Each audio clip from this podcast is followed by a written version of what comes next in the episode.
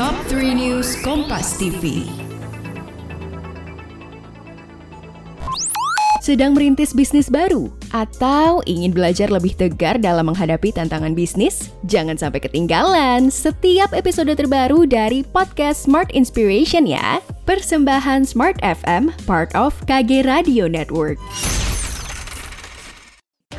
Sahabat Kompas TV, saatnya kita kembali mengupdate tiga berita terpopuler hari ini, Senin 6 Desember 2021, bersama saya Anseli Natasha.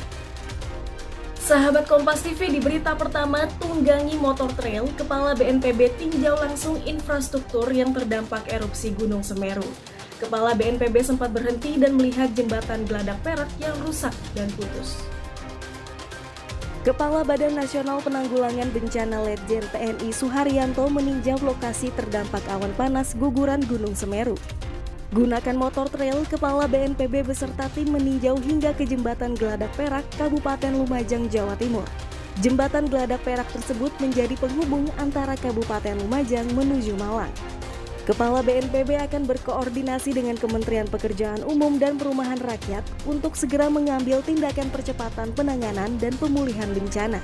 Kepala BNPB juga memerintahkan seluruh unsur TNI Polri dan lintas instansi gabungan agar memastikan tidak ada masyarakat di wilayah itu.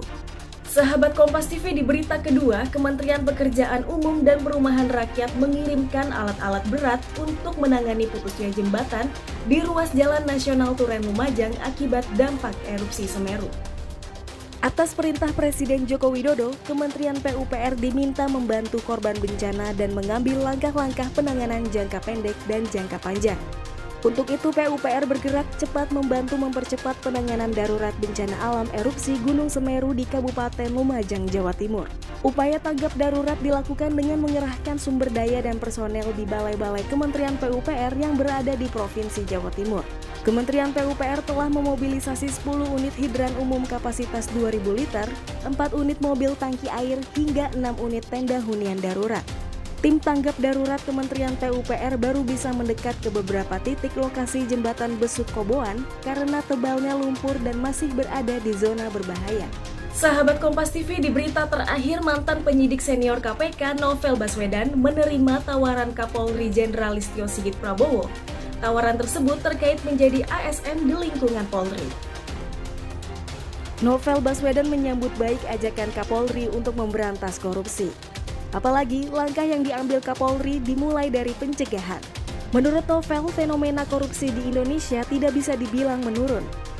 Novel Baswedan dan kawan-kawan memenuhi undangan Mabes Polri.